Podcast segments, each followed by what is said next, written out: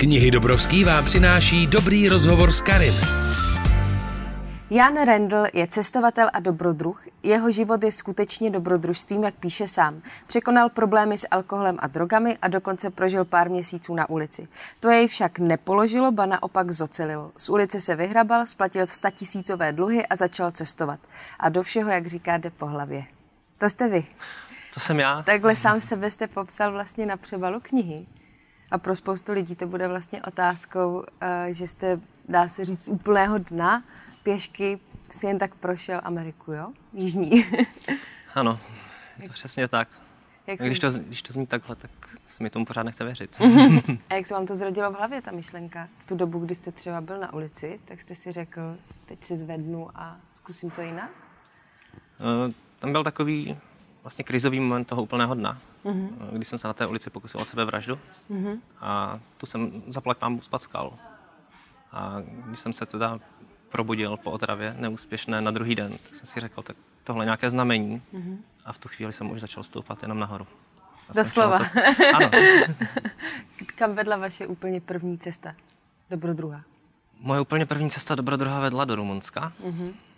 kde jsem tak nějak byl pokřtěn omylem tím cestováním a začalo se mi to líbit.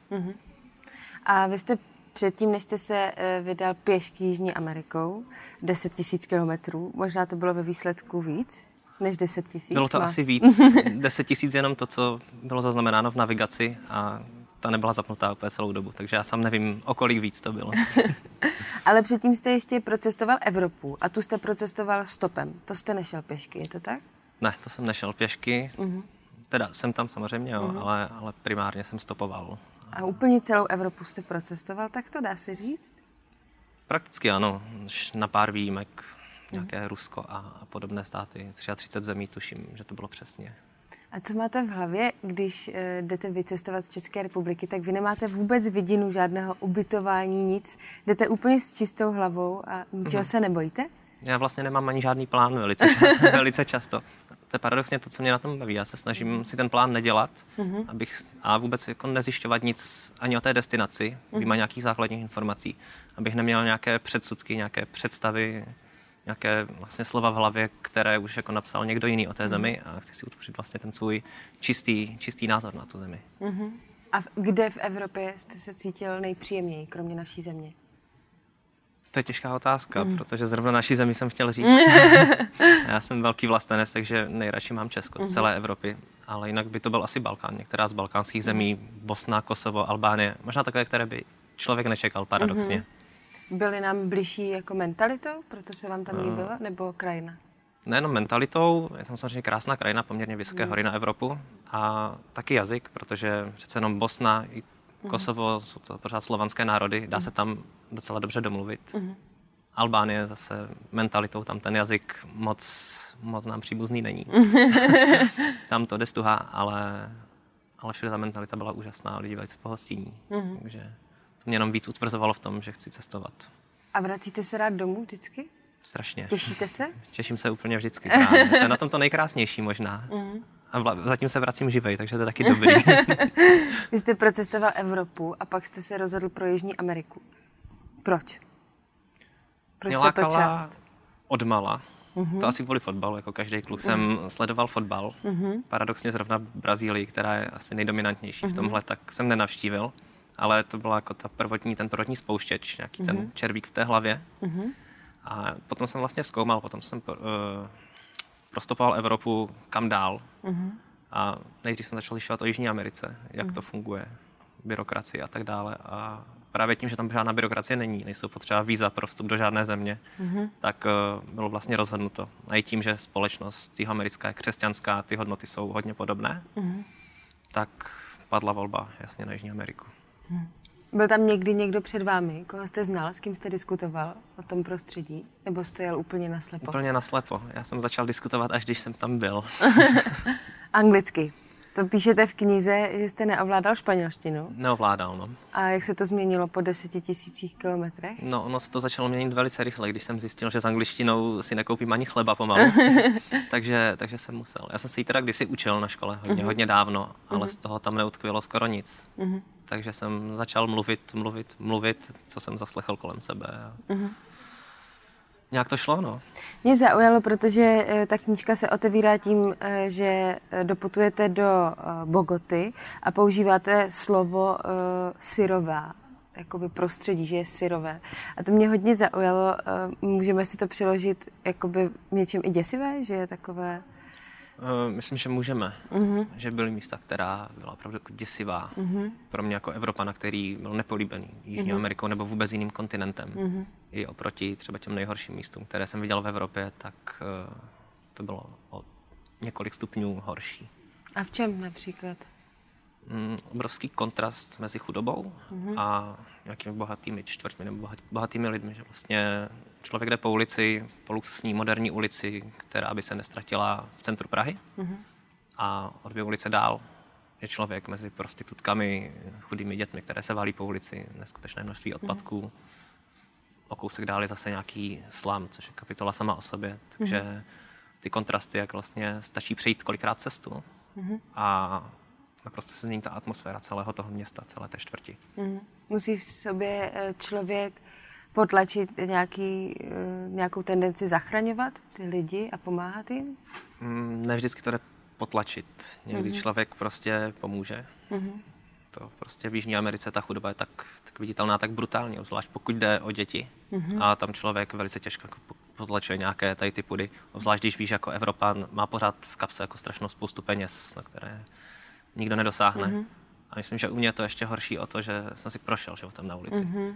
Takže nějaká ta empatie a pochopení pro ty lidi je tam ještě, si troufám říct, o trošku větší. Takže mm-hmm. se mě to dotýká více, jak cítím do nich, jak, jak oni se cítí. Mm-hmm. A uh, může vás to, nebo jak se vás to dotýká, že třeba myslíte na to pak i v průběhu těch dalších dní, že vám to třeba na chvilku znepříjemní tu cestu, že nebo se snažíte ty věci prostě jít to dál? Asi úplně odventilovat nejde. Mm-hmm. Ani, ani teď to nemůžu úplně odventilovat. Už mm-hmm. v té hlavě bude navždycky. Mm-hmm. Samozřejmě s postupem času, když to člověk nemá na očích, tak to dokáže odventilovat. A víc, mm-hmm. když musí každý den chodit, chodit, mm-hmm. chodit, tak uh, to působí jako způsob, jakým se z toho vybije. Mm-hmm. Vlastně, takže je to dobrá, dobrá antistresová takhle pomůcka, to chození. Mm-hmm. Ale vždycky to tam prostě z velké části zůstane. Obzvlášť teda s těma dětmi, jak už jsem říkal, tam mm-hmm. to prostě nejde vytěsnit. Mm. A jak je to se zvířaty? Vy tam popisujete i ty divoké psy. A my, co milujeme třeba psy, tak bychom je chtěli všechny zachránit, ale vy je tam popisujete jako, že se jich spíš vlastně člověk bojí, že jsou jako hodně... Nejenom, nejenom že se jich bojí, ale musí s nimi občas i trošku bojovat, vzít na ně klacek, hodit po nich kámen, mm-hmm. což pro člověka, který je zvyklý na to, že pes je vlastně přítel mm-hmm. na z evropských poměrů, tak je z začátku hrozný problém. Chvíli, kdy je kolem člověka pět psů, kteří už cení zuby, tak eh, je musí nějakým způsobem odehnat. Mm-hmm. Já jsem s ním měl za začátku hrozný problém. Snažil jsem se jako ustupovat, utíkat. Mm-hmm. Ti psi člověka samozřejmě pronásledují docela často. Mm-hmm. Takže jsem se musel taky obrnit a, a ty psy od sebe nějak jako dostávat. Mm-hmm. Ale není to vždycky tak, eh, že by byli nebezpeční. Jsou i psy, kteří jako se přijdou pomazlit, mm-hmm. přijdou vysamrovat nějaké jídlo, takže mm-hmm. mě docela často zbavili nějaké konzervy a pak jsem, pak jsem byl ohladu. Takže pořád jako tam ta láska k těm psům zůstala. Mm-hmm. Jako jsem musel rozlišovat, kdy je ta situace nebezpečná a kdy s tím psem není problém. Mm-hmm. Můžete říct, eh, kolik hodin jste tak v průměru denně šel? Dá se to takhle jako vyprůměrovat? mm, někdy tři, když uh-huh. jsem byl hodně líný. Někdy to bylo i 15. 15 hodin? Mm. A to byly extrémní případy, kdy jsem potřeboval urazit třeba 70 km do další vesnice. Už jsem neměl žádné mm. jídlo a věděl jsem, že pokud tam nedojdu ten den, tak už další den budu jako hrozně vyčerpaný, takže mm-hmm. jsem potřeboval nové zásoby. Mm-hmm. Takže to bylo hrozně, hrozně relativní, ale v průměru myslím, že se můžeme bavit o nějakých 8 hodinách zhruba. Mm-hmm. Jak jsi to řešil s vodou? No, komplikovaně. ne všude je. Mm-hmm. No, samozřejmě je potřeba říct, že v Jižní Americe jsou různé vlastně různé druhy přírody. Mm-hmm. Řekl, je člověk na pobřeží, je tam poušť, polopoušť, jsou tam ledovce. A vy jste prošel i deštnými pralesy. Je tam džungle, hory. Mm. Samozřejmě v deštném pralese ten problém není zase tak velký, těch, těch potůčků je tam spousta, mm-hmm. tu mhm. vodu stačí přefiltrovat přes mm-hmm. nějakou filtrační lahev, kterou mm-hmm. člověk má, mm-hmm.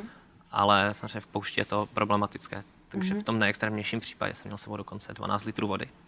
A to jste nesl na zádech? Uh, nejenom na zádech, dokonce i v ruce. Byly to dva litry, dva litry, dva litry, takže tři dvoulitrové flašky a ještě pětilitrový kanistr vlastně v ruce. Mm. jinak to už pobrat nešlo. Kolik vážil nejvíc váš batoh odhadem? No, přes 20 kilo. To byly právě ty pouště, kde vlastně člověk nenatrefí celou dobu na nic a musí urazit za určitý čas, jinak s tou vodou nevystačí.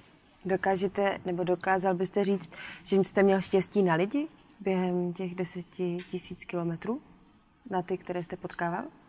Určitě jsem měl štěstí a měl jsem úplně ve všem, bych řekl. Jo? Já vlastně mně se byl jenom jediný vlastně jako negativní zážitek, který je tak zanedbatelný. Ta svatba?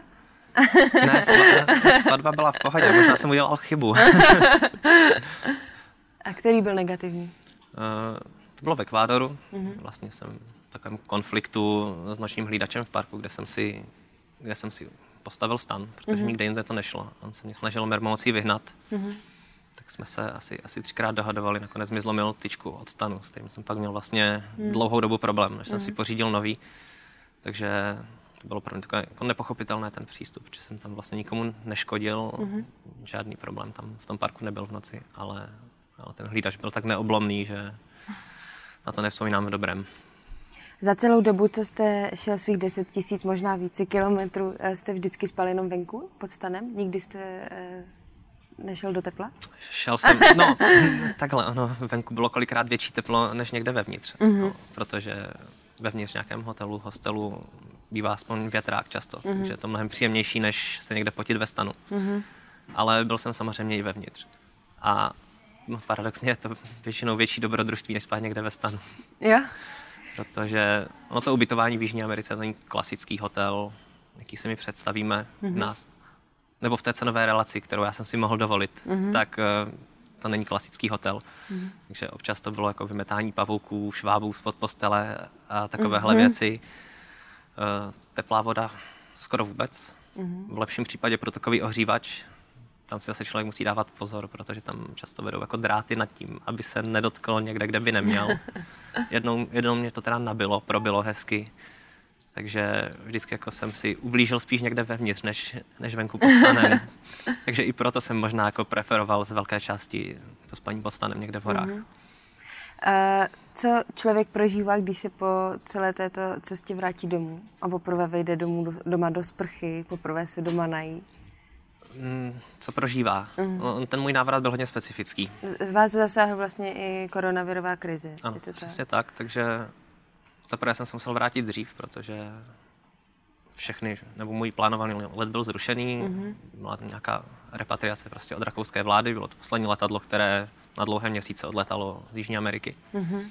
Takže jsem se vrátil předčasně, eh, v té době vlastně bylo to na začátku, na začátku té koronavirové krize, kdy nikdo nic nevěděl pořádně, mm-hmm. takže domů nás odvezli od hranice policisté v oblecích ochranných, eh, takže člověk je vyděšený najednou, co se děje. Mm-hmm. Bylo to skok vlastně z absolutní svobody do prakticky vězení, protože byla okamžitě karanténa, samozřejmě mm-hmm. testování, člověk vlastně nevěděl pořádně na čem je, nevěděl, jestli náhodou teda není nakažený, jestli mm-hmm. nenakazí uh, své rodiče, u kterých jsem v tu chvíli bydlel. A bylo to celé jako, že mi to zkazilo možná i tu radost mm-hmm. z toho cíle té cesty, protože ty komplikace jako byly hodně velké v té době. Mm-hmm. V průběhu celé své cesty jste si dělal deník, který je výsledkem, který teď máme tady před sebou. Stíhal jste to v takovém Stíhal. Stíhal. Ona je velká výhoda, nebo výhoda, prostě to tak je v Jižní Americe, že světlo je zhruba 12-13 hodin, ne víc. Mm-hmm. Znamená, pokud člověk nechce jít ve světu baterky, což většinou nechce, protože se chce kochat tou přírodou, mm-hmm. tak uh, více jak těch 12 hodin nestráví prostě přes mm-hmm. den na té cestě a další 12 hodin má v tom stanu, mm-hmm. které zkrátka dobře neprospí. Takže moje první věc, když jsem vlezl do stanu, byla vlastně ta, že jsem vytáhl deník a začal jsem si obsát. A byl to i vlastně nějaký ventil, protože mm-hmm. člověk je sám, má mm-hmm. občas je mu prostě smutno, nemá se komu vypovídat, zvlášť někde v horách. Když mm-hmm. je to mhm. delší dobu, tak je to ještě důležitější vlastně se nějak, to nějak ze sebe dostat, ty zážitky.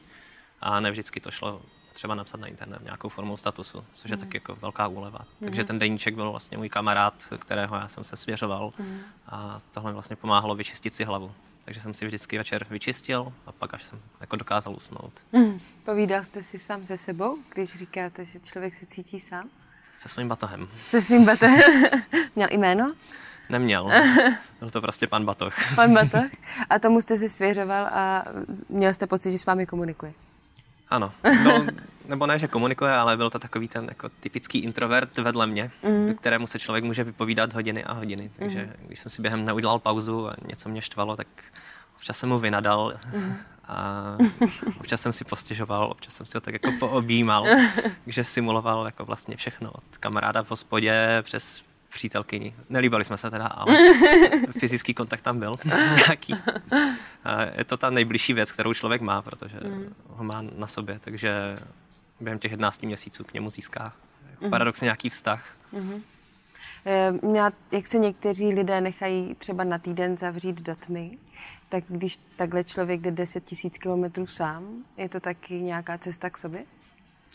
Je to určitě cesta k sobě. Pro mě to vlastně nebyla první cesta, mm-hmm. protože už nějaké ty cesty předtím proběhly, mm-hmm. ale tady jsem se dostal ještě mnohem hloub než kdykoliv předtím. Mm-hmm. A na té cestě, když jde člověk třeba už týden, deset dní horama sám, nepotká mm-hmm. skoro nikoho, nebo nějaké domorodé obyvatelstvo, které ani nemluví třeba dobře španělsky, takže mm-hmm. tam ta komunikace ještě těžší, tak eh, člověk jde do hloubky a probírá se to svojí hlavou, tou svojí myslí, svým tomu duší. Mm-hmm a ještě při tom, jak komplikovanou minulost mám, tak uh, jsem našel v sobě jako spoustu věcí, které jsem vůbec nečekal. Mm-hmm. A celý ten svůj život během té cesty člověk zvládne úplně bez problémů rozebrat, mm-hmm. analyzovat i třikrát dookola. Můžete říct, že jste na sebe pišný? No, jak v čem? Ale třeba, že jste napsal tu knihu, že jste to ušel, že jste to zvládl? To určitě. Myslím, že, že je spousta věcí z mojí minulosti, na které pišný nejsem ani nemůžu být. No. Má, málo jsem, kdo to takhle překoná, ale... asi jsem pišný na tu cestu, kterou jsem urazil vůbec z té ulice, z které mm-hmm. jsem se dokázal zvednout, vůbec splatit eh, obrovské dluhy, získat zpátky důvěru přátel třeba některých nebo rodiny. Mm-hmm. A, a dokázat jako všem, že na to nejsem ještě tak špatně. Mm-hmm. Takže jako vlastně nejenom tahle cesta, ale, ale celá ta cesta životní je pro mě jako obrovský úspěch, kterého si, kterého si hrozně vážím. Mm. Vy jste zmínil i několik různých uh, zemí, o kterých jsme se bavili. Mohl byste říct, která vám přišla uh, nejděsivější, kde jste se cítil nejméně jako bezpečně a chtěl už jste to projít? Mm. Nejděsivější. Myslím, že hned Kolumbie jako první. Mm. Uh, už jenom proto, že tam velice negativní pověst. Mm. Asi každého vyděsí víc Kolumbie, která je zpětá s Pablem Escobarem, s kokainem, mm-hmm. s drogama, s kriminalitou. Které vy víc, popisujete v knize, ano, že to tak je. Víc než třeba Peru, kde si člověk představí Inky a Machu mhm. Picchu, mm-hmm. nebo Chile, Argentínu, které působí přece civilizovaněji. Mm-hmm. Takže za tuhle cestu bych řekl, že to byla Kolumbie, ale byl to možná iracionální trošku strach z té mm-hmm. Kolumbie, že ta pověst mm-hmm. té země, která se za 25 let od uh, smrti Pabla Escobara posunula úplně někam jinam, tak zdaleka není tak děsivá a ty země jsou jako srovnatelné. Mm-hmm. A teď to vlastně můžu i potvrdit, protože před pár dny jsem se vrátil z Kolumbie, paradoxně to byla země, kam jsem se vrátil. Mm-hmm. A ta země jako opravdu děsivá není a spíš ta její pověst jako na člověka dolehne, mm-hmm. než by ty skutečné problémy tam byly. Mm-hmm. Jako třeba i ta píseň Medvídek z Bogoty, jo? To jsem si zpívala, když jsem četla o Bogotě, abyste to tam popisoval. Já samozřejmě potřeba říct, že ke kokainu sám člověk dostane lehce. A pokud místní dealeři vidí, že je člověk turista, tak se mu pokusí ho, pokusí ho nabídnout. Mm. Ale není to jenom Kolumbie, to mi nabídli třeba i, i v Peru. Mm. Nebo ve větších městech Jižní Ameriky je to běžné, že mm. tahle nabídka přijde pro, pro turistu. Mm. Takže škatulkovat ten na Kolumbii by bylo jako hodně nefér. Mm. Můžeme říct, že jste byl dobrodruh už jako dítě? Určitě. Máte pocit, že se s tím člověk narodí? Uh, nevím, jestli se s tím člověk narodí, ale já jsem tam byl vychováván. Uh-huh. Vlastně tatínkem, dědečkem, kteří mě tahali do hor. Uh, navštěvovali jsme jako spoustu hradů, zámků, přírodních památek, skal po celé republice, takže já jsem byl velice živé dítě. Uh-huh. Táta jako starý tramp, mm-hmm. tak eh, mě sebou tahal, tahal i na vandry. Mm. On samozřejmě procestoval jenom Českou republiku, takže od něj mám díky tomu jako obrovskou podporu, protože vlastně můžu to, co on nikdy nemohl. Mm-hmm.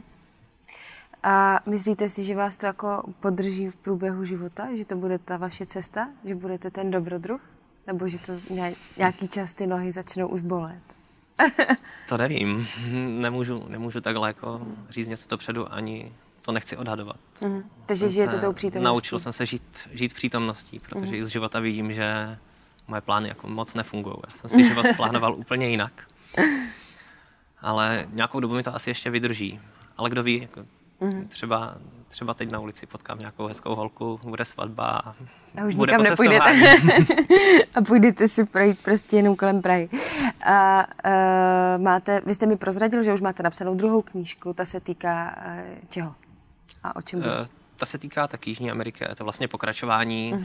téhle první, protože ta cesta byla tak dlouhá, že celou cestu jsem při vší jako dobré vůli nedokázal. To jsme zapomněli říct, jak dlouho přesně jste teda šel, kolik dní? 315. 315. A ono to opravdu nejde dát do té jedné knihy. Mm-hmm. Já jsem spíš bojoval, aby z toho nebyly tři knihy. Říkal mm-hmm. jsem, že chci taky napsat knihu někdy o něčem jiném, mm-hmm. takže budou jenom dvě. A je tam strašná spousta nádherných fotografií a opravdu nádherný. To jste všechno fotil vy? To jsem všechno fotil já. Jsou úplně krásné. Myslím si, že tam není ani, ani jediná, kterou jsem, kterou jsem nevyfotil. To jsou opravdu překrásné byl to, knížky. Byl to občas boj, když jsem chtěl vyfotit sám sebe. Ano, jste občas, tam na těch tak, fotkách uh, taky. Tak jsem se samospouští zkoušel nějak naštelovat, abych měl aspoň nějakou památku. Já mám ráda tu fotku, když se probouzíte ze svojí jedna z mála kocovin, která vás potkala, tak tam jste právě v takové půvabné situaci. Dobré ráno. To je velice zůstan. upřímná fotografie. No, no. a plánujete, takže můžeme se těšit na další knížku, která bude tady ještě o Jižní Americe a pak plánujete nějakou, předpokládám, další šílenou pro nás e, některé šílenou testu. Já se přiznám, že bych třeba napsal rád nějaký román nebo novelu. Nějaké mm-hmm. nápady mám, mm-hmm. ale jestli se mi to povede, to, to nevím. A jako jednu šílenou cestu mám i teď za sebou, takže i námět jako případně na třetí knihu. Těch mm-hmm. nápadů mám v hlavě strašně hodně. Mm-hmm. Už, nebo i těch cest, které by se dali, dali dát na stránky knihy. Mm-hmm. Takže sám uvidím, ale je to ještě daleko. Mm-hmm. Uh, ta momentální situace je komplikovaná, ale budete určitě plánovat přednášky, předpokládám, a besedy, kde se s vámi můžou fanoušci setkat a také máte svoji facebookovou stránku i Instagram, je to tak? Ano.